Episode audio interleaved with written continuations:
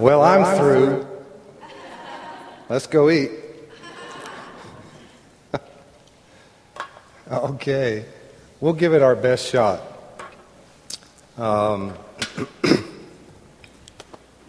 It's not that I'm completely old-fashioned, albeit you can kind of tell I'm not young.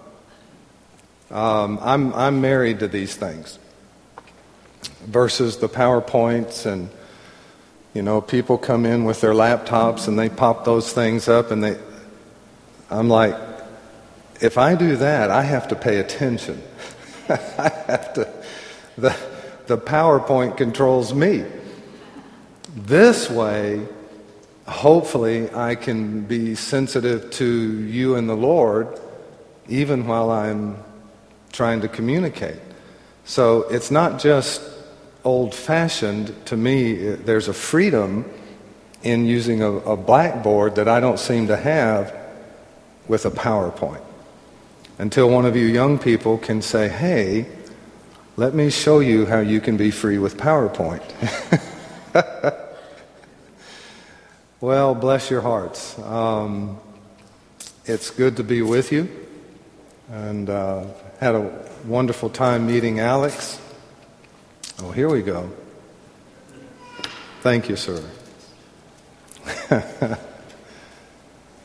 So I look forward to the day. And let me just give you a brief, all right, just letting you get to know me here a little bit. Just walking right in, I hate to just jump right into something. But first of all, Chung Ho, would most of you know, extends his love. And Steve, please tell them how much I love them. So I will say that you love him back. He and I have become good friends over the past year. Let me give you just a brief, very brief synopsis of my life, just to help you relax a little bit, start getting to know me. Okay, can you all, this is a very nice sound. Can you all hear me okay? All right, and so if you haven't picked up on it, for the most part, I'm from the South. So every once in a while, there'll be, bless your heart, will come out, you know, and something else, you know. But anyway, I'm blessed to be with you. And, oh, man, you guys are miles ahead of YWAM. It would take them a year. I can talk about them because I'm not there. So as long as this isn't recorded, we're good. Otherwise, as soon as I get there, they'll let me know. You embarrassed us in front of, so I'm like, well, it's good for you. Thank you. Part of the reason I have this is I'm hoping to impart some things to you that won't be, let's say, just a typical church message. And I'm not being critical. I, excuse my voice, I pastored, amongst other things, 10, 12 years. So when I say that, I mean sincerely. I'm here not just to tickle your ears, but hopefully we're here to really learn something. Amen? Yeah, I don't want you to be wasting a beautiful day, and it's like, well, what good did that do? So my heart is that we might really learn, but also be touched of the Lord. That'd be wonderful. May He touch you. May He help you. And if some of you are hurting, and when I say that in a particular way, which we'll identify actually this morning, then don't be embarrassed. Okay, being a pastor, I understand a little bit what churches can be like. And most people in church don't want anybody else to know they got a problem. It's like, you need to get over that because everybody already knows you got a problem. So let's be open, no embarrassment. If at the end of the time this morning, what I share with you has helped, and the Lord is like, hey, now you see why it's been such a bit of a rough time. And that's a little bit what we're going to try and explain. Why might I be going through such a rough time? Not just arbitrarily, but with understanding. That's what we're going to try and do, is help give you understanding so that you can reach the goal. So this is not a pat message. I want you to understand. I haven't come in here and I'm just going to pull out message number one. Okay, not at all. I have sought the Lord. Father, what do you want shared? So I don't just run around the world and pull out a pat message. I hope I never do that, to be honest with you. That, to me, doesn't sound good. I'm quite here totally dependent on the Lord, just like you. Of myself, I can do nothing. I understand that. If he doesn't show up, forgive me and sorry for wasting your time. But if he shows up, may it be a significant couple hours and or tonight. May it be significant, which means, you know, that really helped. And the Lord really touched and gave me understanding and touched me. That's my heart. So I've been with Youth with a Mission since I was 21. So it's yeah. that just blew somebody's mind. he still talks and walks, you know. So to save you time from adding it up, which some of you just won't rest until you figure it out, I'm 92.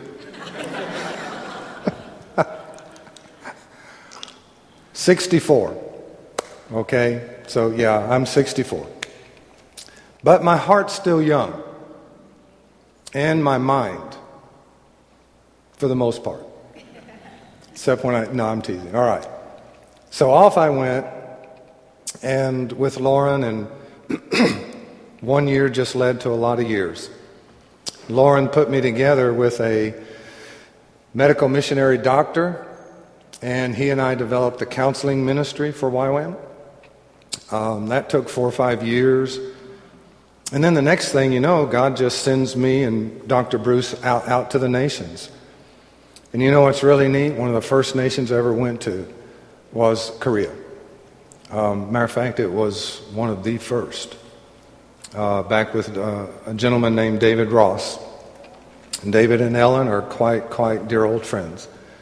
And so they would have me every year, and it just was wonderful. So anyway, I spoke around the world for many, many years. Pastored also in the midst of all of that. And then about a year ago or two, the leadership in Kona said, hey, Steve, would you lay down whatever you're doing and come?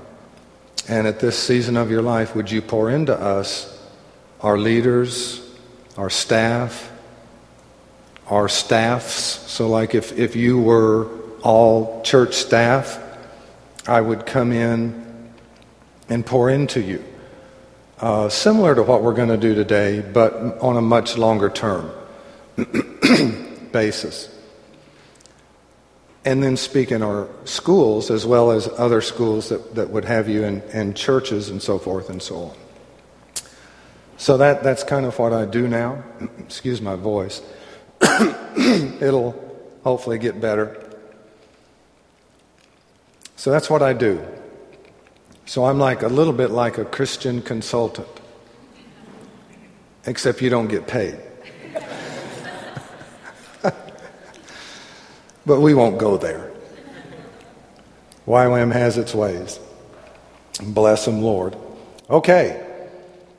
Just to give you an outline of the day, and I this morning, you know, as I was praying, Father, what would you have? What would you have us do?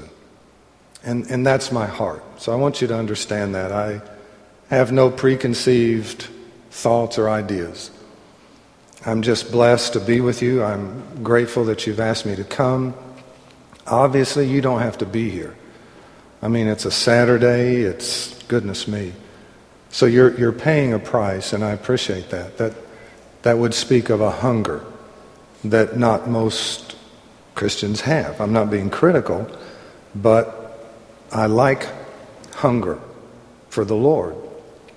And so bless you. You're showing that, or you wouldn't be here. So as I was praying, and I know the bulletin, yes, and I'm vaguely familiar, okay, with what happened here, obviously through Chung Ho. We're not worried about going there. This is like here forward. So I felt like the Lord said, Steve, I want them to understand what biblical endurance is. So this morning, or you just have to excuse my voice till sooner or later it settles down. It's part of what I've been struggling with. So I don't know if I'm afraid to touch this now. I will write as big as I can. Can you all see that okay? Is that okay? If not, there are seats in the front row. And for the most part, I'm nice. So you don't have to be afraid to say it in front. Biblical. We're going to try and teach you something called biblical endurance. Now, is it going to be all fun? No. But hopefully it'll be a truth that is a blessing because it's something God as Father wants the kids to know this. How many, this is just arbitrary, and I do a lot of interaction. Okay, I'm a very loose speaker. Doesn't mean I don't always know what I'm going to say. But I'm very interactive, okay? I like to have fun.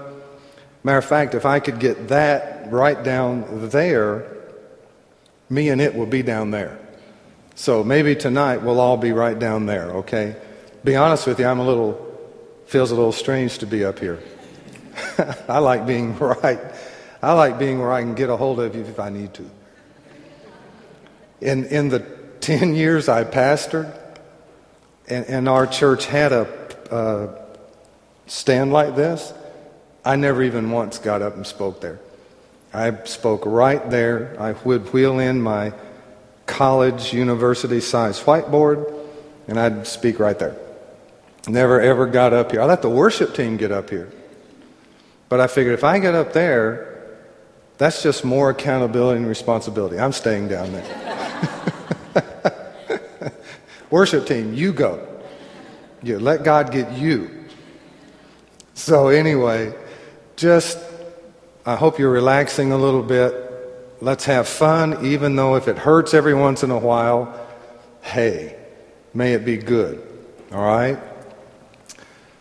I don't know, but I would hazard to say most of you would not ever really have heard messages on biblical endurance. Would that be correct? Yeah. Well, what we're about to realize is, Lord have mercy, this is actually a very significant biblical subject. And it carries with it some incredible principles. So when I was praying, I said, Lord, what would you have me do today? This was the first thing that came. All right? Teach them about my endurance principles, because they need it, one, to understand what they've gone through, how I can use it, and forget about reasoning, rationalizing, whatever, okay? God can use anything to your benefit. He can use anything to your benefit if we just keep a humble heart. It's amazing, folks, how humility God likes. He just likes it. And it's so beneficial to you. If you can just remain humble, God will bless you beyond belief, because He really loves humility. And isn't that one of the things Jesus said He was? He did. Yeah, Jesus, I am humble and gentle of heart. And that just so amazes me, because for Jesus to say, I am, you would think when Christians say, I want to be like Jesus, that that's what they would focus on. That would make sense to me. You want to be like Jesus? Why don't you try being humble and gentle of heart? And you see so little of that amongst Christians. And it's like, you know, you're not like Jesus at all. You're arrogant, full of pride, independent, got more opinions than Carter's got pills. It's like, hey. So anyway, okay, you get the point. So biblical endurance, we're going to walk through this today. Tonight, I felt like the Lord said, okay, show them how, if God has His way, how I fulfill promises, giftings, callings. Show them how I fulfill those things that I believe God has stirred and dropped into your heart. Let me just ask an arbitrary question. And I know I'm drifting around here, so just hang with me, okay? And this is really, I'm sincere. How many of you feel that God has really, truly dropped into your heart visions, directions, callings, giftings, anointings? We'll just start there. How many of you feel you've got something from God that He has spoken into your heart? I would like for you to, okay? Well, bless you. Most of you. Okay, now, here's the second part. How many of you have yet to see that come about? Okay, so it's almost like the same, yeah. Third part. Don't even have to raise your hand. It gets a little frustrating, doesn't it? Thank you. You start questioning things, don't you? Yeah, you start, well, Lord, was that you? You know, it's been a year now. And then for some of us, it's been a lot of years. Lord, did I miss you? Have I done something wrong? Because for the most part, it still burns in your heart, doesn't it? If God put it in there, I'm telling you, folks, no amount of time can deteriorate it. You can become very discouraged, disappointed, and those kind of things, but it's still there. That's kind of what I'm picking up in the Spirit, is that a lot of you are in that position, and that's kind of where we're going to go. This morning is going to be part of an answer to that. Tonight is another message on how can we really see these promises truly fulfilled in an explanation kind of a way. It's very different biblically on how God brings forth fulfillment to His callings and blessings. So that's where we're going to go tonight. All right? Now, there's the clock. Okay. So we got about an hour. If you need a break, I know I showed up late. Sitting there on the plane and the co-pilot doesn't show up. Yeah, I'm like leaving. Just leaving. Let's get out of here. They wouldn't do that. So finally he comes strolling in, you know. It's like, oh, thank you. All right. If you need to break or hit the bathroom or something, or if you have planned in a 5 or a 10-minute break, please just signal. You just tell me, Alex, and we'll break time and we'll break. Okay? So but for the most part, I'm going to just shoot and put this out before you. Matthew chapter 10. Actually, I can probably get a little closer. That's better.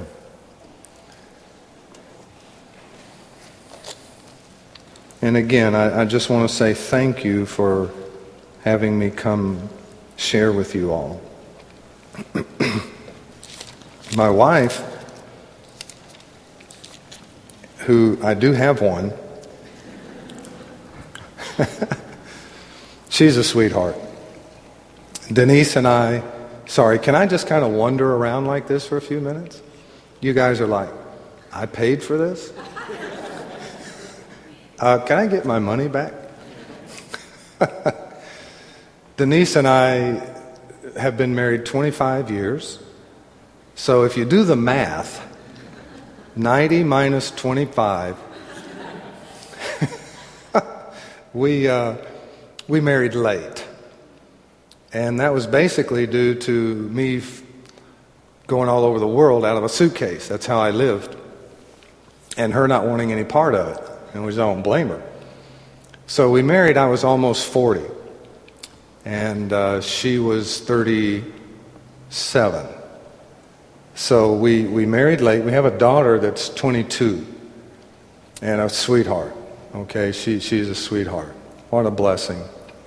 Just graduated and is now working in a hospital in athletic training, physical therapy, you know, and all that kind of stuff. So I'm like, hey, work on me. You know, if you need to practice, you know, this body could use all the help you can give it. So, but we're blessed. She loves the Lord. And I believe there's a strong calling on her life. And where it's all headed, I leave in her and God's hands. I don't try and dictate. But my wife would love to be here, and hopefully next time, if there is, you all ever brave enough to have me back, I'll be able to have her with me. She's a blessing. We don't get to see our daughter but about once or twice a year now. And so she's like, Steve, could I please stay and just hang out with our daughter and work on our house that we don't get to see very often. So I said, sure, but it's going to cost you. Somehow we'll think of something. Matthew chapter 10, verse 16 through 22. Mind you, and this is Jesus speaking to us, okay? Mind you, I'm sending you out as sheep among wolves. Well, that's not a good thing. Therefore, be subtle as a serpent, guileless as a dove. Beware of men, for they'll deliver you to councils, and in their synagogues they'll flog you.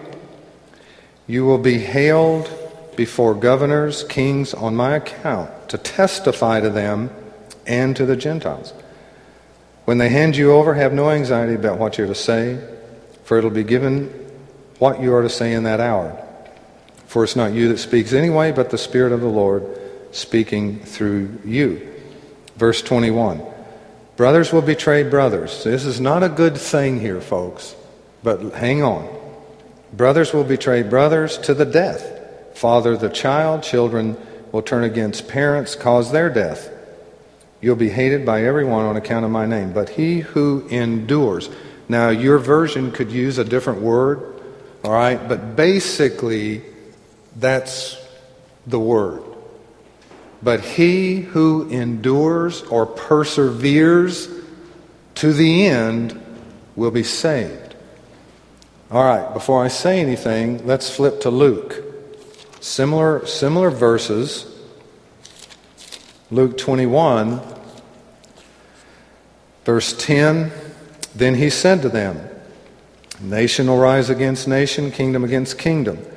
There'll be all of this stuff. Persecutions brought before kings, governors. Verse 13. These occasions will give you opportunity to testify. So make up your mind not to prepare your defense. I'll grant you eloquent of wisdom that none of your opponents will be able to refute. You'll be betrayed by brothers, relatives, friends.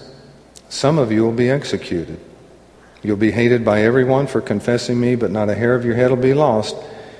In your endurance, you will gain possession of your soul.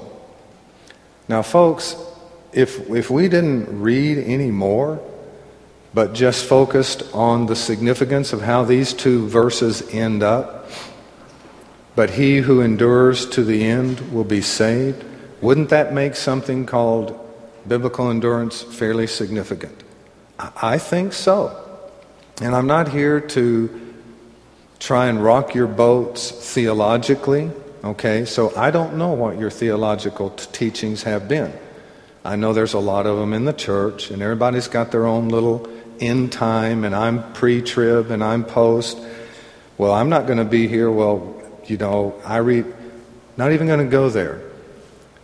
I'm just going to stick to the simplicities of this. He who learns endurance will be saved.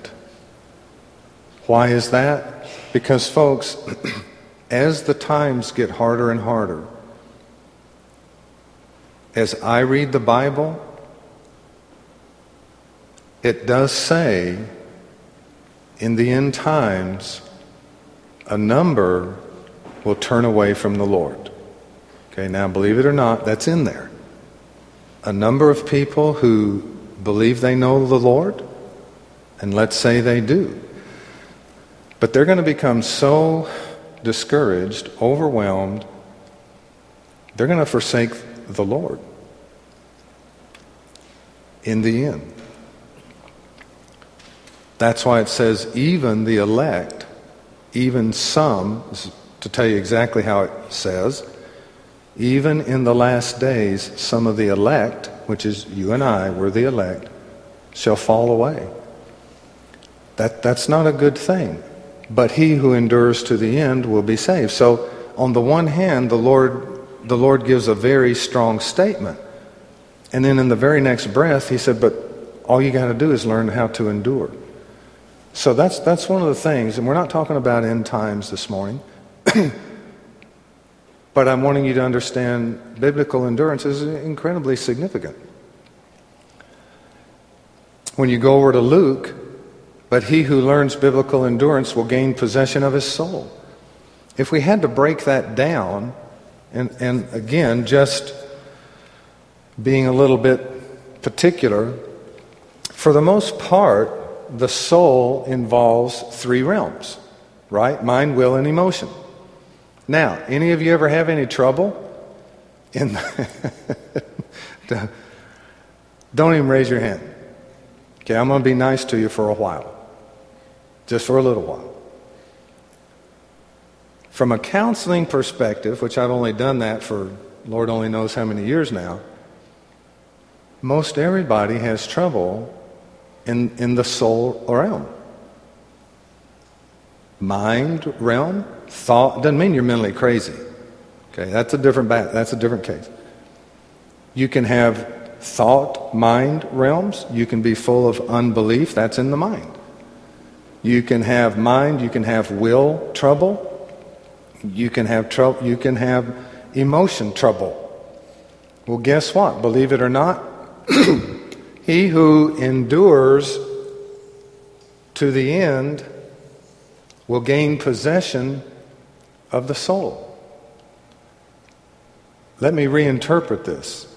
The more you learn about biblical endurance, guess what's going to become stronger and stronger and stronger? your mental toughness. Now, folks, I am not talking about just British stiff upper lip stuff. No. I am talking about literally your mental stabilities will become stronger. When yet all the world is what? Falling apart around you. You see the picture? Yeah. So, biblical endurance is a very significant thing. Now, couple of simple thoughts here. One,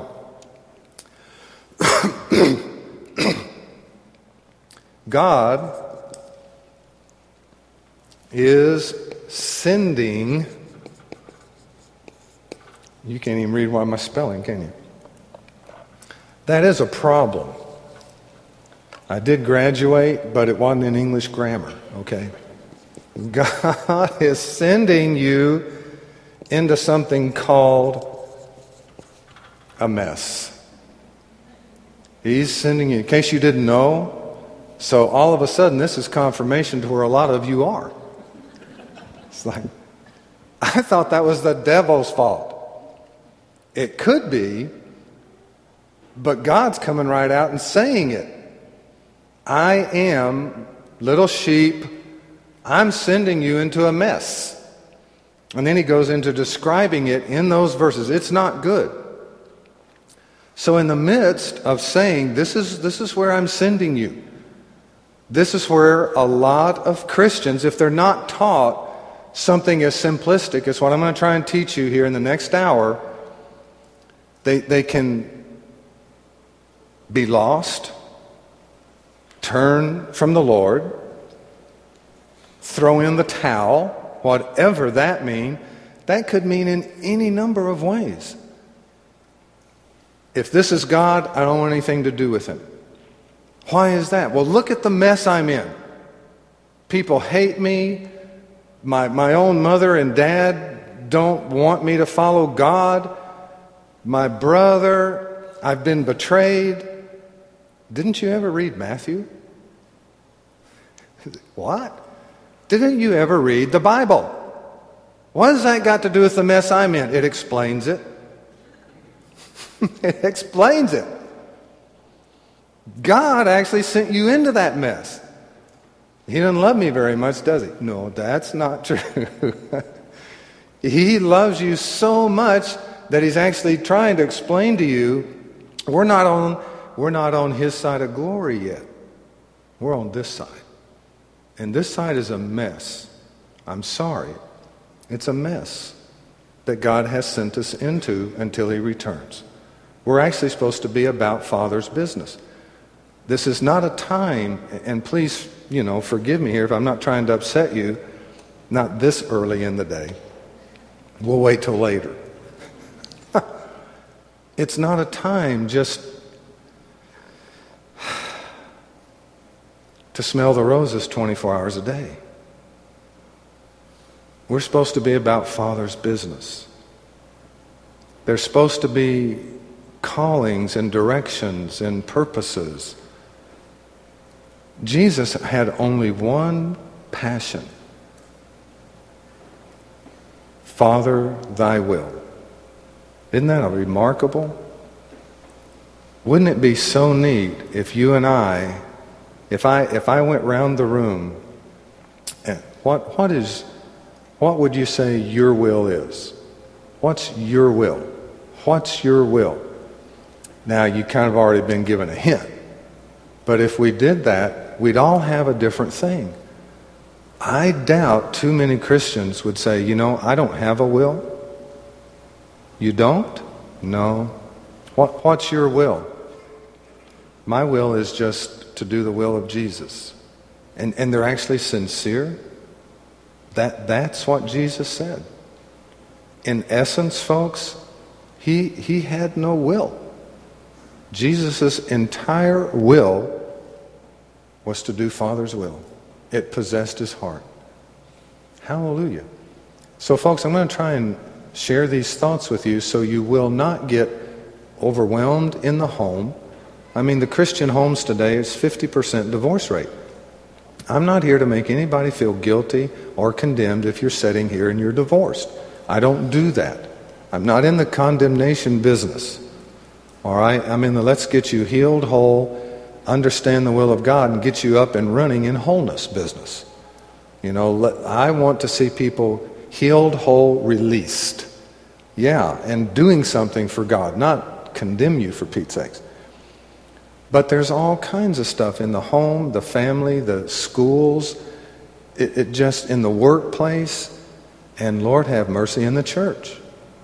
It is no different. Okay? It is no different, unfortunately. So one of the things that we understand right off the bat, you need to understand God is sending you into a mess, not devil. So there's nothing I'm going to share with you this morning or any time I ever speak. As far as I'm concerned, got to who's to do with the devil. We're not going to give him any credit. But the problem comes in is we have got to identify your mess, and that's what I'm going to try and get you to. We've got to identify the mess you're in so that you can understand, okay, now I see this is actually from God because he's trying to teach me something called endurance. And I need to learn how to handle this. That's what I'm going to try and teach. Is this making sense to you? Are you guys okay? Okay, now really, if you're not, you're more than welcome to say, whoa, go through that again. Okay, and we will. I'm just going to have you move up to the front row. I'm teasing.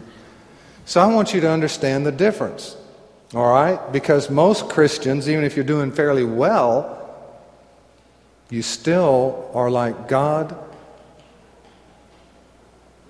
where is what you put in my heart? How is it ever going to be fulfilled? And most of us don't have a clue how to obtain something called endurance. You can actually obtain this. It does not come by laying on hands. If that did, we would already have done that, and let's go eat lunch. Alex, get the pastors and the elders. That was a good meeting. You all have endurance now. No, don't work that way. Couple of thoughts. The Lord said, understand, I'm sending you into this mess. Here is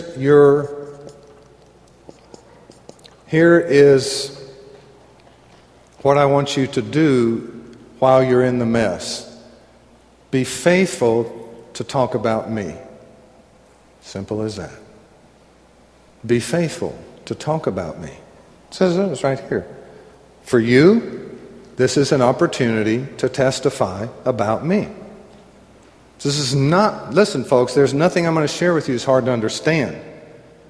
The hard part's going to be whether you want to embrace it into your heart and actually do it. It will not be hard to understand, or I'm fooling myself. So a lot of Christians don't do very good at this. You don't do good at this, you're not remotely ever going to learn endurance, because we haven't even begun to share with you the crux of how God says, this is how you're going to get endurance. This is just the tip of the iceberg. God's sending us into a mess. Main purpose, until we get to the other side, is in whatever state of life you're in. Am I being faithful to talk about Jesus? Now, am I being faithful, willing? I'm not talking about these idiot Christians that just run around and slap everybody on the head with the Bible and call that witnessing. I remember one time I was in the Denver airport, and they have the little trams that run from one whatever to another place. And I saw these two guys. This is just arbitrary, okay, excuse me. Sometimes my mind wanders at this age. So I'm standing there, and these two guys are there, and I'm like, they don't look normal. Sure enough, they waited till everybody got on the tram, and then they jumped on. And here they went. Oh, if you don't know Jesus, you're going to hell. And they just ranted until the train stopped. And then they jumped off. That was the sorriest excuse for a Christian witness. Why, that's pitiful. That is pitiful. They were just happy because they had testified for Jesus. No. All you do is embarrass the fool out of yourself and didn't do the Lord a whole lot of good either. So I remember turning to this lady that was there, and her eyes were like, I said, boy, I feel better now. How about you, Doesn't that make you feel so good? And she just laughed. I said, I apologize for those Christian idiots. And there's a bunch of those out there. Okay, now I know there's none in here, because I asked Alex to make sure that they didn't come today. And he said, I promise you. Okay. Another thing, betrayal becomes commonplace. Let's just see if that's true. Let's do it this way. Is there anybody in here, because I know a few of you are actually still young, is there anybody in here that has not ever been betrayed? Raise your hand. Isn't that interesting? Not one hand went up. And you know what the Bible says? Betrayal will become commonplace. But boy, does it hurt. Yeah. I've got a whole message on nothing but betrayal. We'll save that for another time.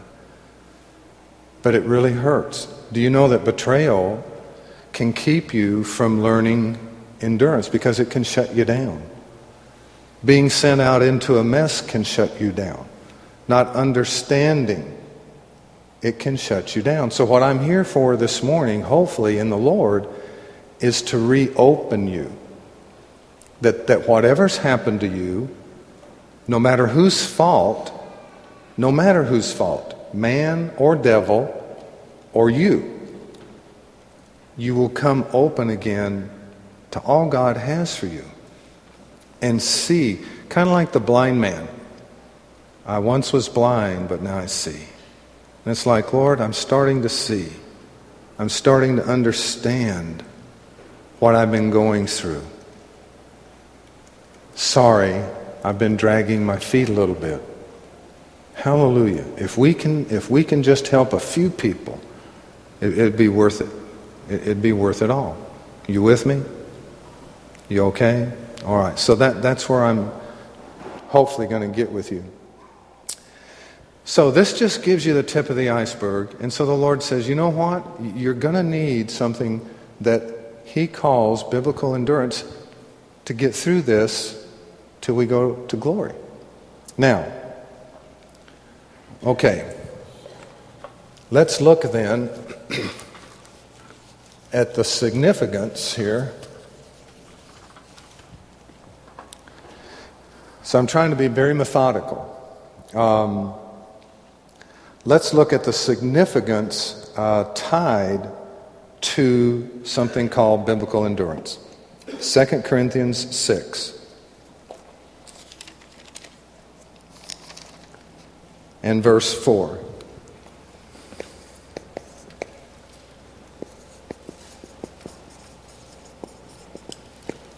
Significance tied to biblical endurance.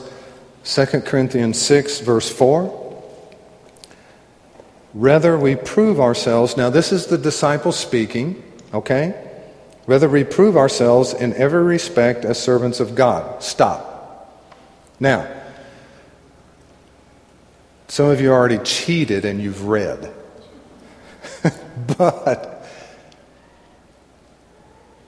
I could almost promise you, if I asked you arbitrarily, what would you call, what attribute would you call the mark of a servant of God. I guarantee you, none of you would have said endurance. Is that about right? I wouldn't. It's, hey, Steve, what is a proof of God to you? I'd have said somebody that's really humble. And that is. This is not, okay, yeah, but I would have never, ever said somebody that's learned endurance. It's almost not ever even spoken of. And yet, look at this. This is the disciples speaking. They're not proud. And they're actually saying, we proved ourselves in every respect as a servant of God and son of a gun. The first thing they say is by endurance. And so when I read that, I'm like, Lord, I need to understand what this thing is. Because not only do they say by endurance, what does your version say? Does it say something like this? Does it say that? By great endurance. Are you guys with me? Yeah. It's like, golly. You know? So all of a sudden it's like the disciples are saying something that I'm not understanding. Lord, I need your help. I need your help because something's going on here I don't understand. The disciples claim to be a servant of yours by learning something called endurance, and if that wasn't enough, they say by great endurance. Now we're up in the ante. So it would be just like if we decided, all of us decided to start running, okay, which some of you would have a very hard time. We're not talking about just learning to run. We would be talking about learning a marathon. That's great endurance. Okay. God wants us to become children of great endurance. Because, folks, He doesn't want you to give up. He doesn't want you to miss anything that He has for you. Consequently, you're going to have to learn something called endurance, and I hate to disappoint you, but you're going to have to become great at it. Not just once in a while. You have the opportunity to become and prove yourself as a servant of the living God by learning something called great endurance. Isn't this different? Because I guarantee you, if most of you, I want to be a servant of God, I want to be a servant of God, well, what does that mean to you? Oh, I get to speak. These are the Christian images. Oh, I get to lead worship. Oh, I get to be involved in ministry. Nobody would say, you know what proof of a servant? Somebody that's learned great endurance. Wow. Folks, do you see where we're headed here? Like I said, I apologize, but the truth is you've not been told this stuff. That's why a lot of Christians don't survive in the mess that God has sent them into. And they drop the call. People jump church all the time. They just go from church to church to church to church. They have no endurance. They've got no sticking power. Is this making sense to you guys? It's disgusting. Not just to me, to God. He didn't make you for that. He made you to be ones of great endurance. Stay the course. Reach the goal. So this is where we're going to try and get you. All right. Next question to me, why? Why? Why do we need? What is?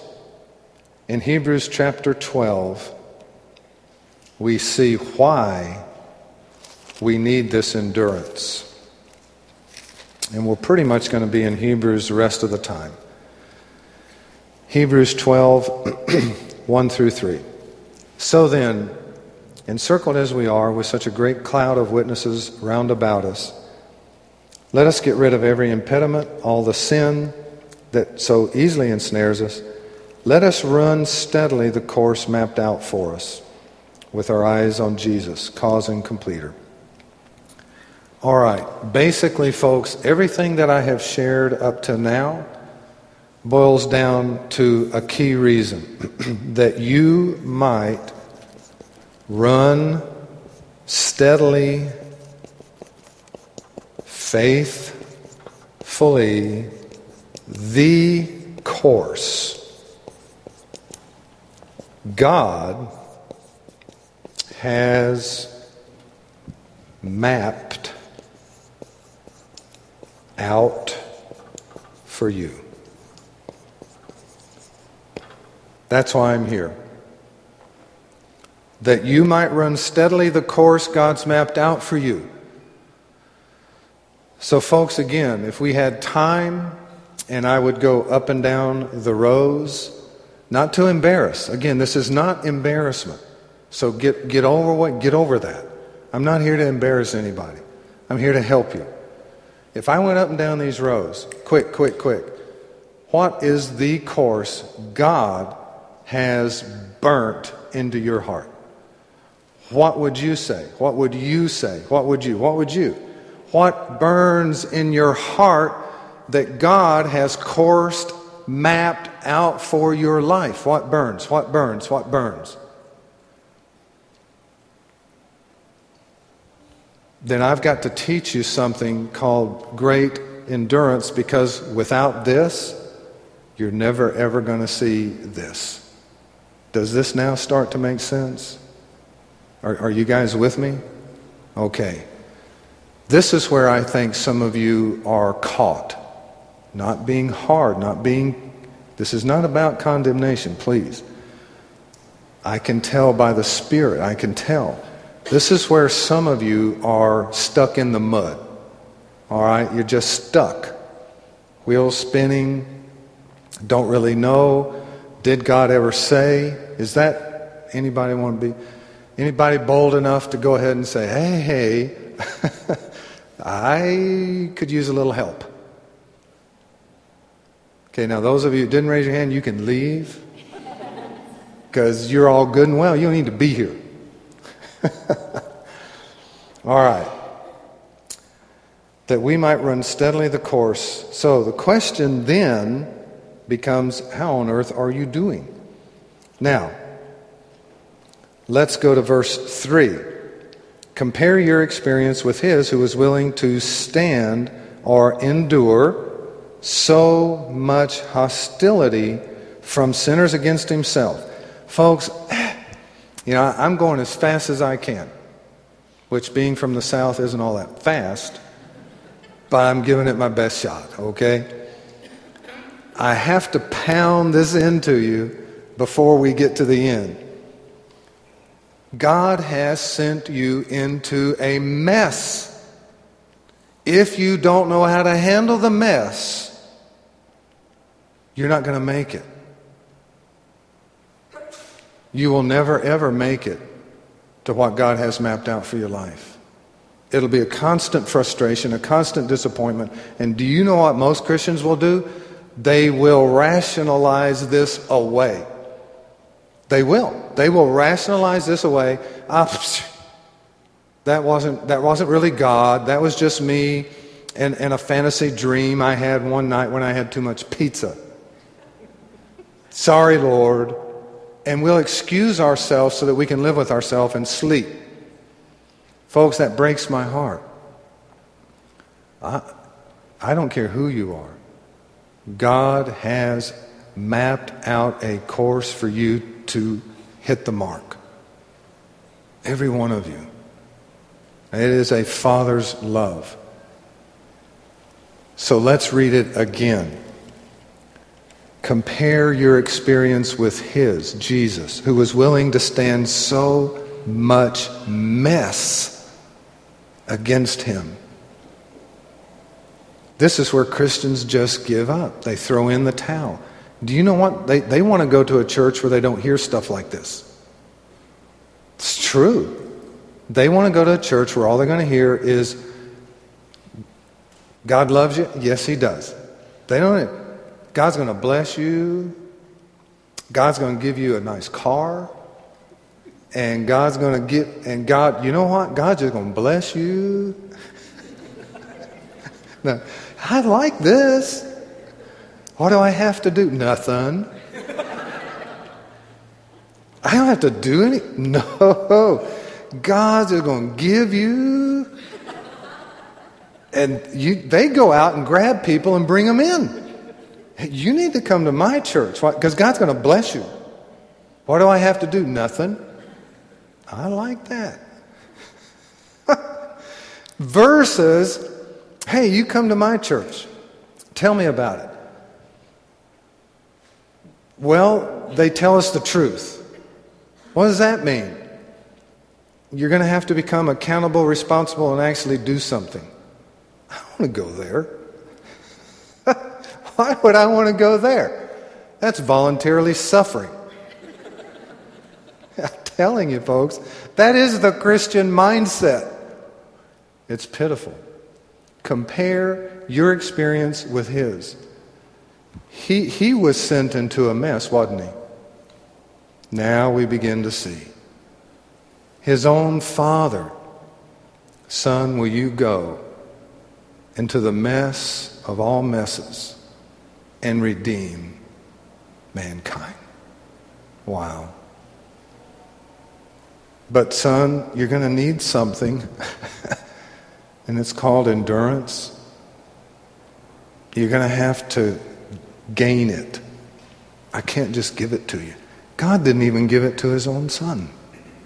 He learned it. He gained it by the same thing I'm going to tell you twixt now and 30 minutes here when we end. I hope this is helping. We're trying to build something. You know, I hopefully go slow enough that you hang with me. Okay, I'm not here to impress you with speed. I want you to be with me. He endured so much hostility against himself so that you may not become, and this is so incredible, so that you may not become two things: weary and despondent. Now those are this is my little translation, but you know, most of the translations, they're going to use similar words, okay? Does yours use anything similar to weary and despondent? Are you, Weary and lose heart. That's very good. Yeah, that's very good. And notice, this is what Jesus could have become because he didn't understand anything I've just told you for the last 40 minutes. But guess what? This is where a lot of Christians are. Not critical. I'm not being critical. I'm trying to be counselor friendly. Help you.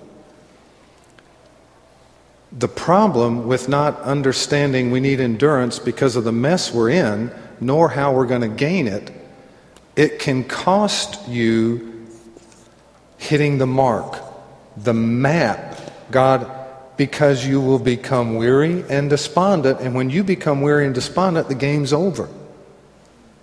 The game's over. God will not arbitrarily continue you down the road towards his ultimate goal like nothing's going on. He will work on this first so that he can get you back on track. That's the truth. So that you may not become weary and despondent. Now, this is where I think a number of you are. Okay, I have no proof of that. Except for, why would God have me speak this message unless them what are sitting in front of me that it would apply to? I don't mean to be arrogant. I'm just simply trusting by faith that if I've heard right, bless you, some of you have become a bit weary and a bit despondent, and you really have somewhat lost the fire, the fervency, the understanding, and the directional course that God's mapped out for your life. Is this making sense? Okay, thank you. Some of you are not embarrassed enough to shake your head. Well, here in a little bit, you're going to have to be totally not embarrassed, because I'm going to ask you to come up here and stand so we can pray. Folks, when we do that, again, I want you to get to know me. It got nothing to do with me. It is not going to make me or break me. This is for you. I'm here for one reason. Try and help you. May God touch you, and it truly change. If something doesn't change, I fail.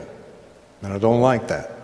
So we're going to have you come up, and we're going to pray, but hoping there'll be enough truth put in you that yeah, it'll be like, okay, I see it now, and I'm going to get back on track. So kind of in the spirit, that's what I'm seeing. It's like a train that has just slowed and slower and slower, and it's either stopped. Some of your trains have stopped. Some of your trains have gone off the track and are just sitting there. And some of your trains are still moving, but not at a very effective pace. Three scenarios that and it's not in my notes. That's what I see in the Spirit. So when we ask for prayer, it's not going to be who prays for you. That will not matter. It'll be like, Father, I see what's happened. I want to learn endurance. I don't want to stay in weariness and despondency. I understand now how I got there. All right? Because I didn't learn endurance in the first place. I let the mess overwhelm me. It's costing me this. This is where I'm at. You with me? Okay. Now, Hebrews 12, verse 5. So now the question becomes, how are we going to gain this thing called endurance? In Hebrews 5, 4 and 5, your struggle against sin hasn't resisted so that it cost you blood. You've been forgetful of the appeal that speaks to you, my son. Do not think lightly of the Lord's discipline. Neither become discouraged under his reproof. The Lord disciplines the person he loves. He corrects every son whom he receives. You must endure for the sake of correction. This is incredible stuff. For what son is it whom the Father does not discipline? If you don't get discipline or correction, such as all sons, then you are an illegitimate child, not a son. Wow. Folks, this is incredible stuff. It's just like, Lord, I never knew this. So basically, to answer the question now, how do we get this thing called biblical endurance so that we can make it through the mess and all of that stuff that we've been sharing you up to now? Well, there's two things. And it is called, my dear friends, in the Bible, it is called the discipline and the correction of, excuse me, the Lord. Now, that also explains a lot. Okay, excuse me, I'm on. Have some water here. How many of you like discipline and correction? No, don't lie. That's good for you. I'm not about to raise my hand. It's like, are you kidding? How many of you have children? Wow. How many of your children just love discipline and correction? It's like, are you kidding me? Exactly. Folks, this explains an awful lot. Again, I would hazard to say most of you have never been taught in the church anything remotely about God disciplines and corrects those that are His. Because people don't want to hear this kind of stuff. They don't want to hear that. That'd be just like me telling my own daughter, sweetie, I hate to tell you this. I love you so much, I'm going to have to spank you. Like, what? It's a contradiction of terms. No, it's not. If I didn't, I wouldn't love you. And so there it was. Folks, most of us don't like discipline. We don't go to churches that teach about. Most pastors don't even have a clue how to. None of this is taught. We don't like it. And yet God says point blank, you want this? This is how you're going to get it. If you can embrace my discipline, which is a father's love, if you can embrace my discipline and my correction, you will gain endurance. Then you will be able to go through the messes and the hostilities and the betrayals, and you won't miss the mark God has mapped out for your life. Hallelujah. So I almost can get excited, which is rare. I can't without my wife being here because she'd like to see it. Okay. Just teasing. So now we see something the Bible calls discipline and correction. You must endure for the sake of correction, for God's treating you as a son. Now, if we were corrected, this is verse 9. We're just walking through Hebrews 12 here. So here are two things about God's discipline. If we were corrected by our human fathers and respected them, shall we not far rather submit to our spiritual father and live? So, two things I want to teach you about God's discipline and correction. Either, and I'm going to do everything I can to help you, either we recognize it. Okay, so first I'm going to have to talk to you about this a little bit, because it's not always super easy recognizable. That's where I think some of you are. To be honest with you, I really, in my spirit, I'm feeling like some of you have unknowingly been being disciplined and corrected by the Lord, and you haven't picked up on it. Bless your hearts. That's not completely unusual, but you've never been taught to pick up and understand the significance of the discipline and correction of the Lord. And that's why when most of the time things don't go like we want it, like a child, right? Okay, all of you raised your hand, you got children. The child is never going to say, hey, how many of your children ever came up to you and said, hey, would you please give me a spanking? You're right. You know, it's like, okay, what do you want? No. And so when discipline and correction comes, most Christians are so, excuse my French, ignorant, they blame devil. Yeah. And can I tell you something? High probability, it's God. Now that's embarrassing. But it also brings up a point, Lord, I don't want to be that stupid. I want to be that stupid where I'm sitting over here rebuking the devil, and it's actually you disciplining me for my good. But that's the state of most churches, to be honest with you. So, we're going to have to do something. if we can recognize it. This is a little cycle. Okay, you guys doing okay? Are you all right? Is this making sense to you? Okay, you going to take me to lunch still? I didn't know I was supposed to take him to lunch. That's in the fine print. Little cycle. You have got, and I'm going to do everything I can to try and help you understand how to recognize. You've got to recognize the discipline and correction of the Lord. Then, so recognizing it is just step one. Okay?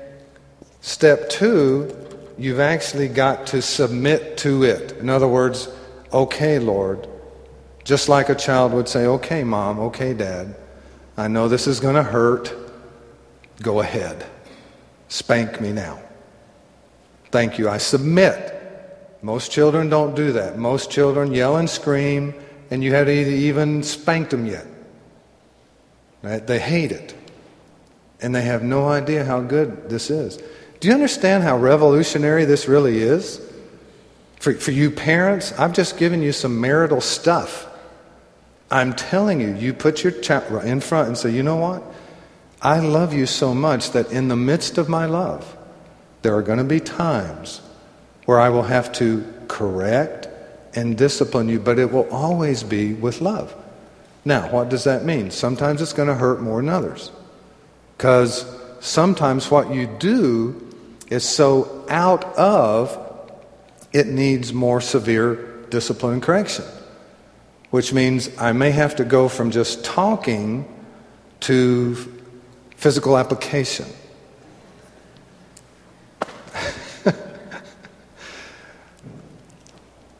And but you know what? Every single time, it will be with all the love of my heart. Folks, that's how a child's supposed to grow up.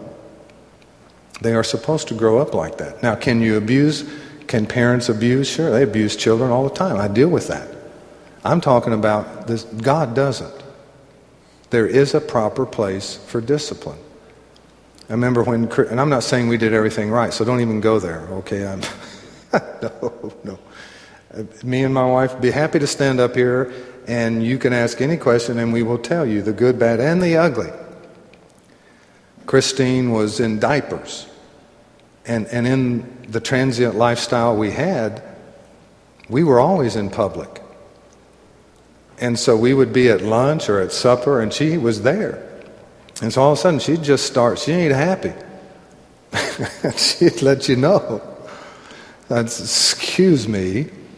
So I'd go over, pick her up, walk outside the restaurant. And she, honestly, she's about like this, okay? So I'd put her right here and say, sweetheart, Daddy loves you. But this is unacceptable behavior. So I'm going to have to pop your rear end. Okay, you're not going to like this. But I love you, I love you, I love you. You know, I don't do that. I pop you again. Do you understand? Well, that's how she was raised. And I remember one time we were in a restaurant. This has, again, got nothing to do with anything. This is break time. We're in a restaurant. And some lady comes wandering over and says, boy, that little girl of yours is just incredibly so well behaved. Boy, you're just lucky. I said, man, I ain't got luck. Ain't got nothing to do with it. I wore her rear end out.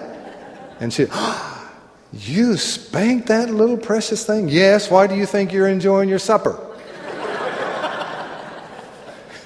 She knows how to behave in public because we taught her. And it didn't hurt her. It was love her. And it's how God is for you. It's just, again, we're not taught this stuff. No, church, we don't want to hear about suffering. We don't want to hear about discipline and correction. I'm going to a different church. And that's really the mindset of most Christians, which is why it's not taught. This is not popular stuff, which is why I dare say most of you have probably never even ever remotely heard anything in this realm. Now, either we recognize it, submit to it, guess what? Here's the cycle. If you will, it actually produces something called life. It'll be good for you, God says. Submit to it, sorry. Like I said, got to watch my grammar. All right. Now, if we read on just a little bit further.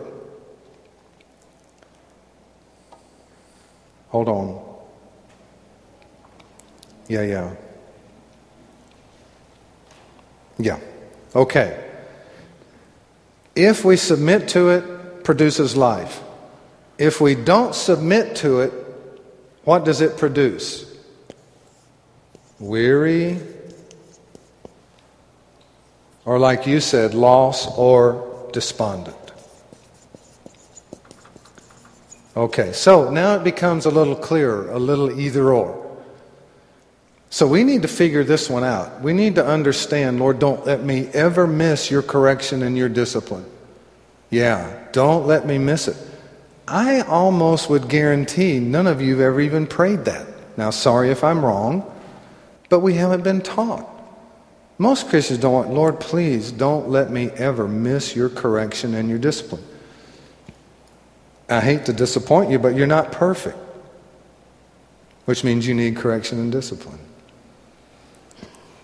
You're actually going to volunteer for it. So now, knowing what I'm telling you, I'm just like you. I'm like, Lord, I don't want to ever miss your discipline. I don't want to ever miss your correction. Don't let me fool myself. Don't let me miss. Let me recognize it that I may submit to it, because it's going to produce more life than you could ever imagine. Which means what? You will hit the course God's mapped out for your life. Hallelujah. I hope this stuff is making sense to you. All right. Now, and this is what we got to get you out of: weariness, despondency. Hebrews 12:10. Okay.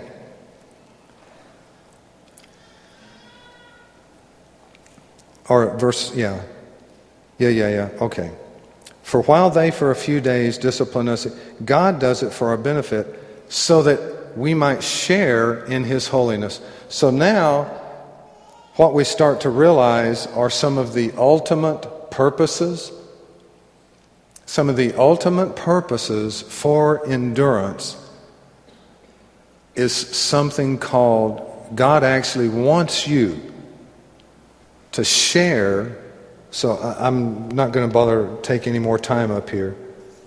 He actually wants you to become sharers in his holiness.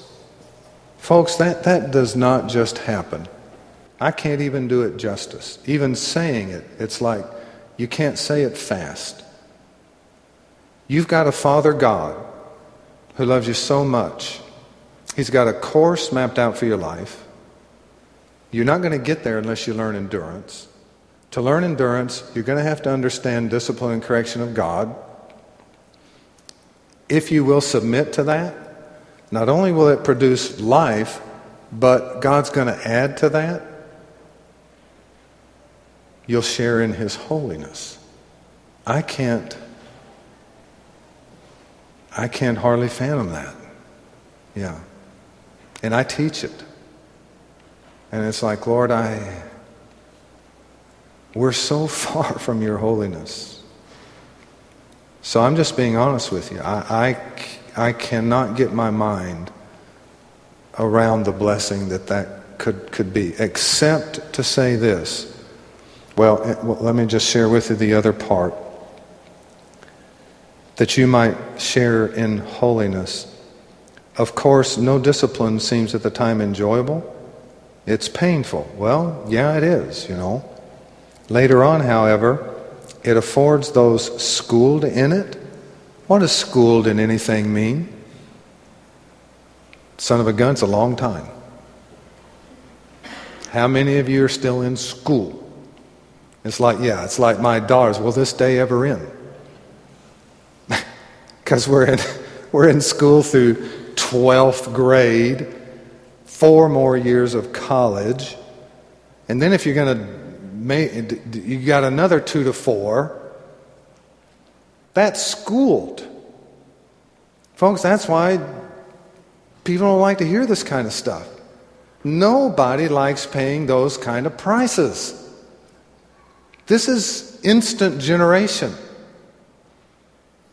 Except for one major problem. God's the same yesterday, today.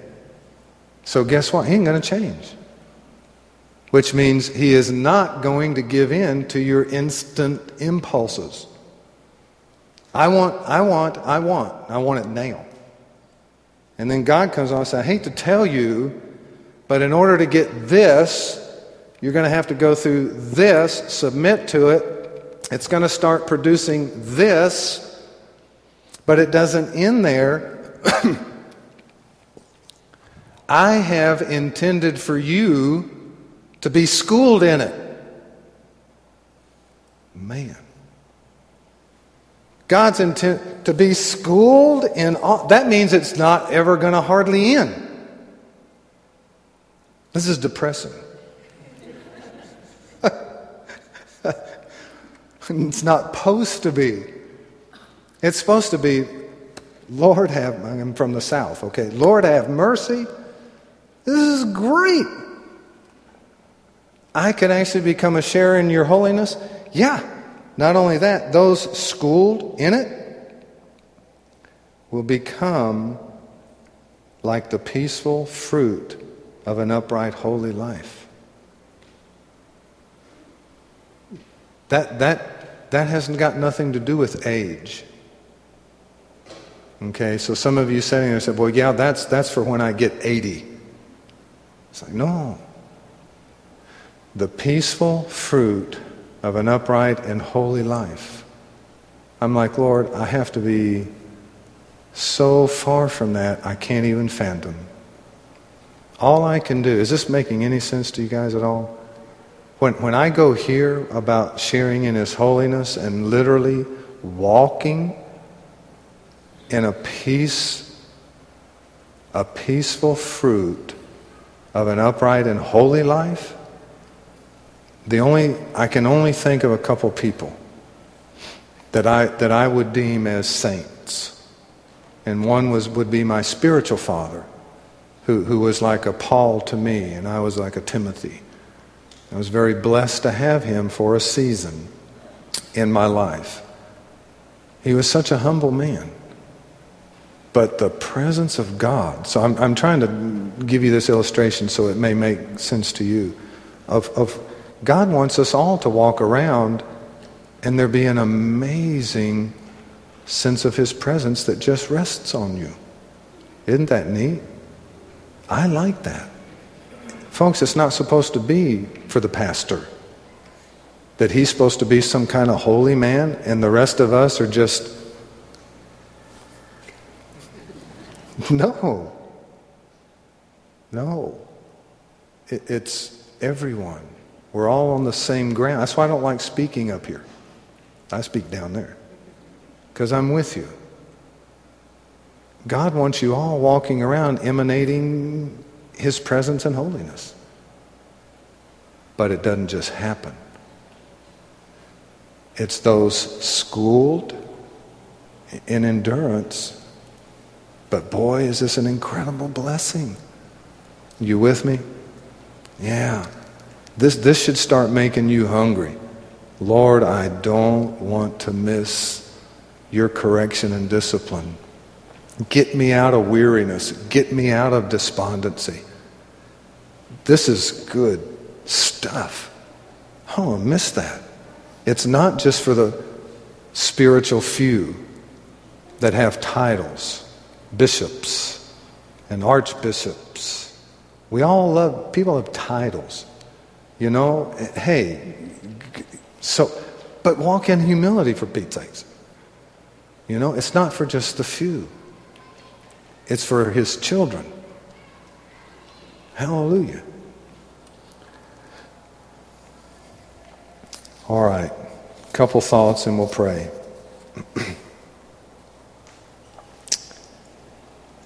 Hebrews 12:12. Here's the consequence, folks.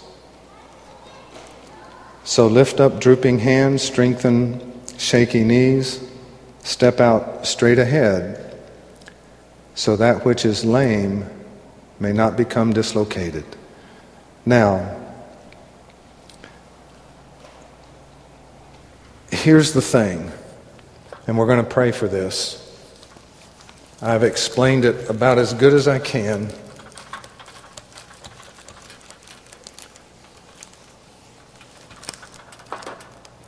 Here is where some of you, I think, probably are, and I want you to come up for prayer here in just a moment.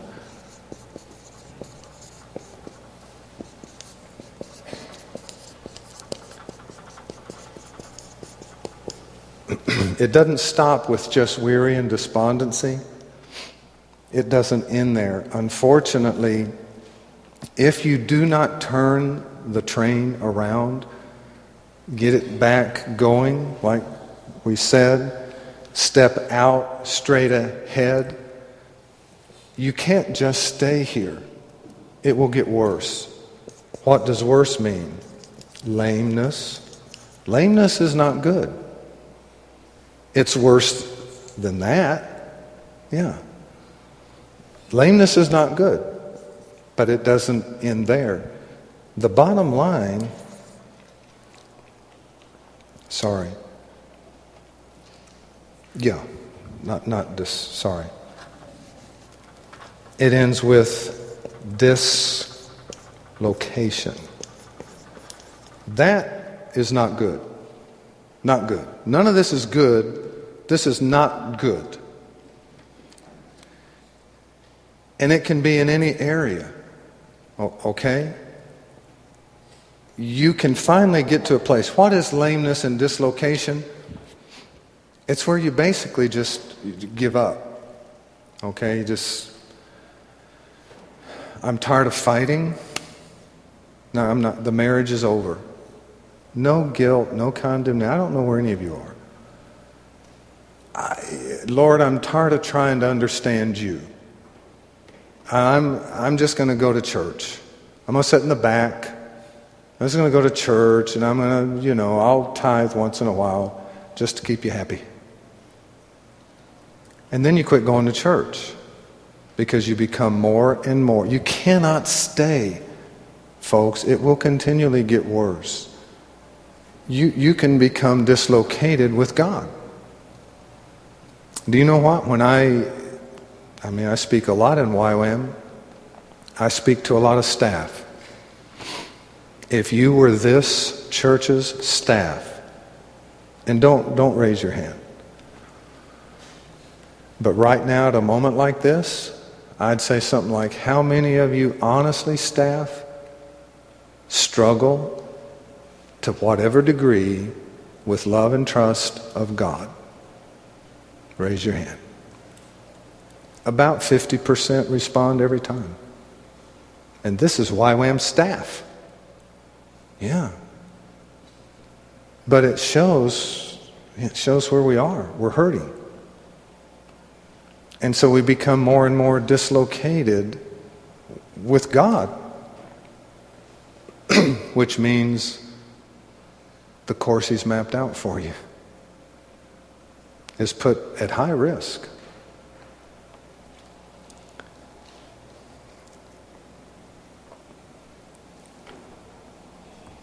So, folks, here's what I want to do.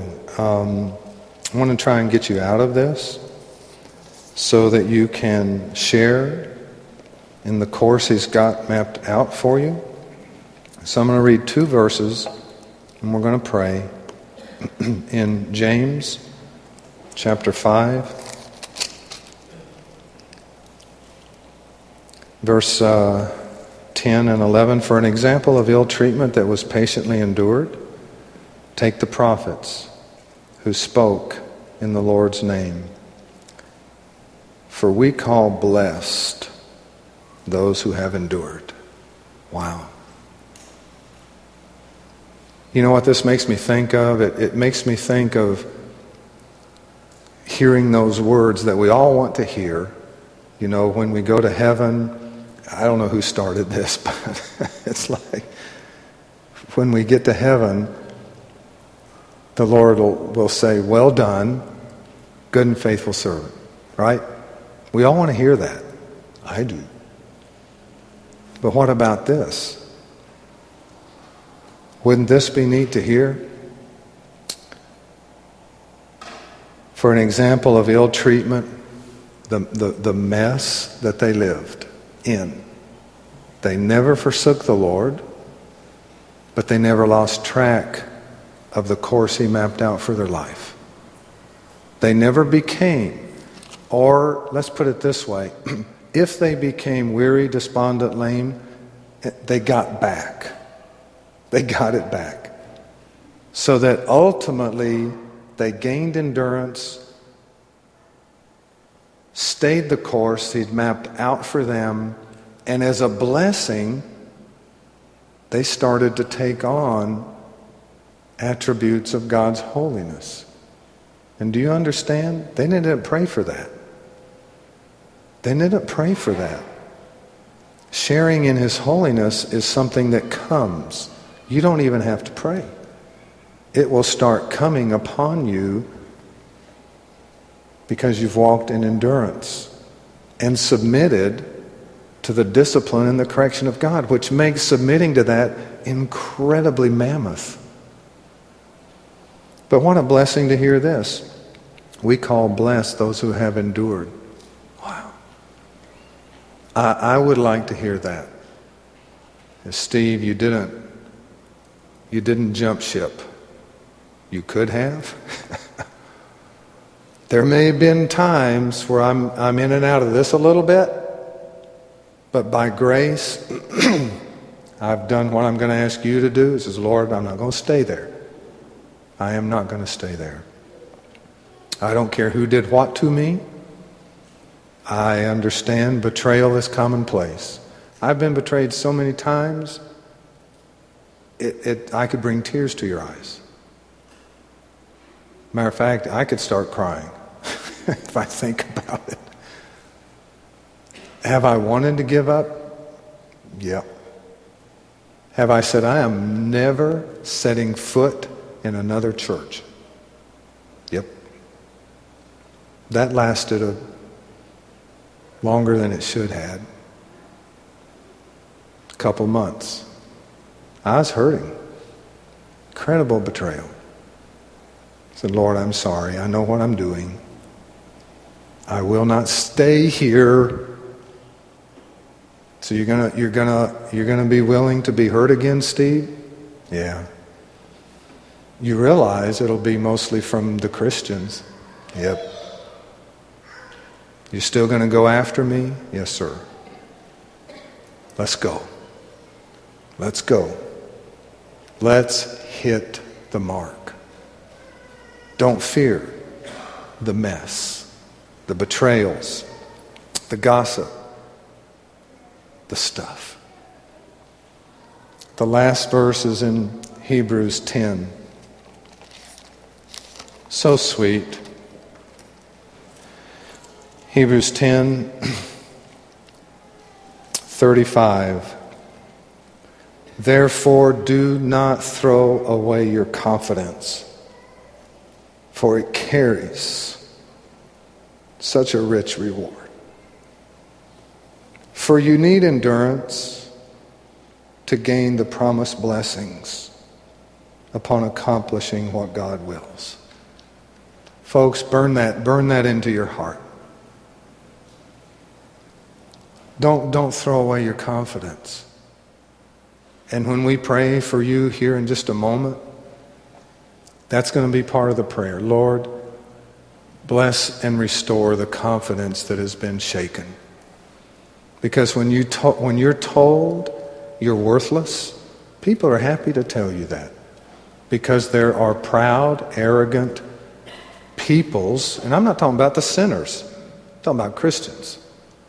There are bad Christian leaders. I don't care where in the world. Bad Christian pastors, bad Christian leaders, It doesn't matter who, what organization. They're happy to tell you you're worthless. Moms and dads, bosses, you've been sent into a mess. You need to understand. But what a blessing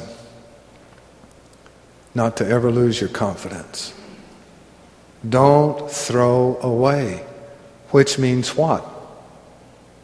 The power of it actually is in your hands. Yeah. So what have you done to your confidence?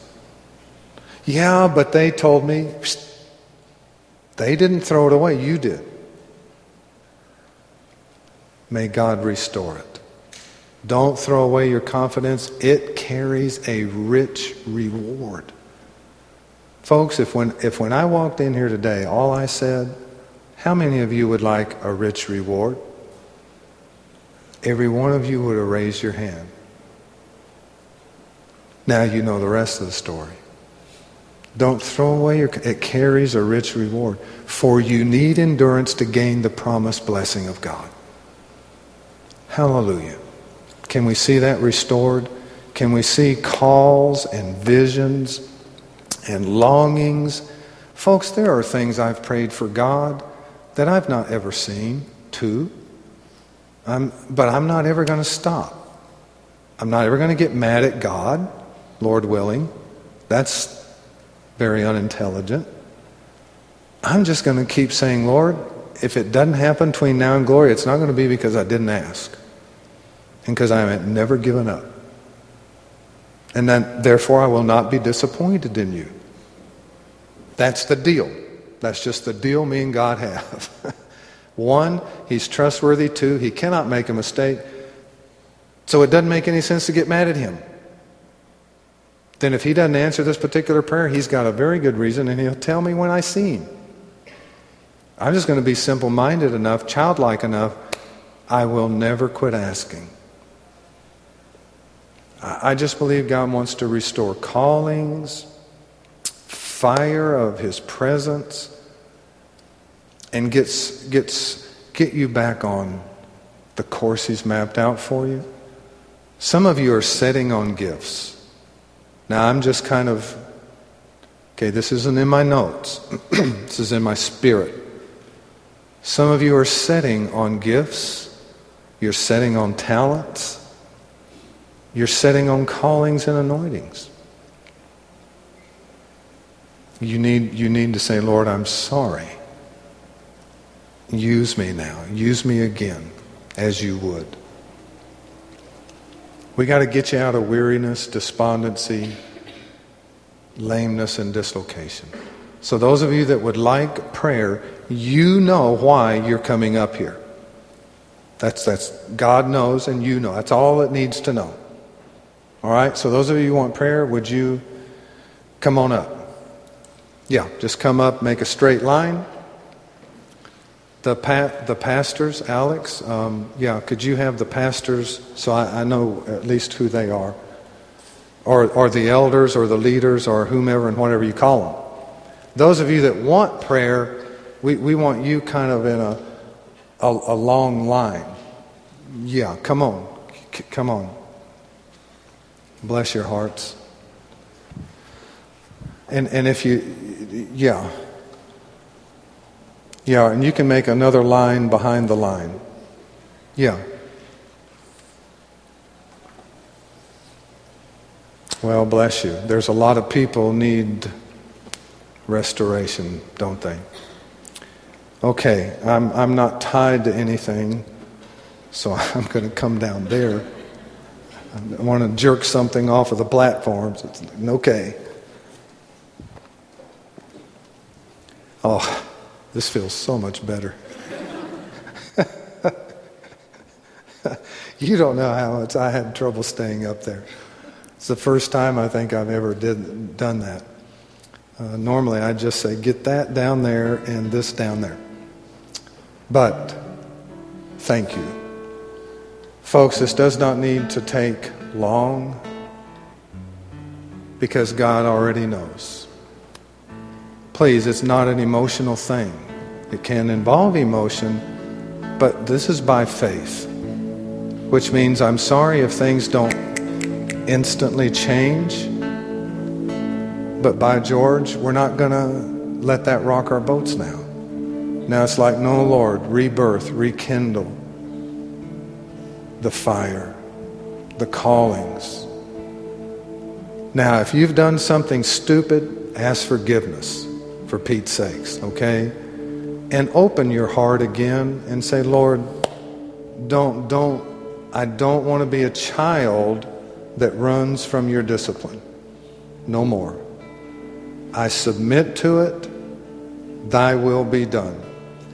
Okay? So all I'm going to ask the leaders to do is we're just going to come, okay, and just yeah, Lord, would you just touch? Are y'all married? Okay. Well, are you single? No, my wife is at home. She's at home. All right. So I didn't know if we had a didn't want to leave her out. Then she gets hurt by the speaker person. Huh? Oh, good. We're all friends. And you are. That's great. It's just, Lord, you see the heart. Would you heal, restore, redeem? Jesus, touch. So leaders, just begin. Okay, yeah, just start at one end and I'll kind of start here in the middle and everybody go. And let's just trust, yeah. Trust God. Precious time. Yes. Here, let me turn this mic off.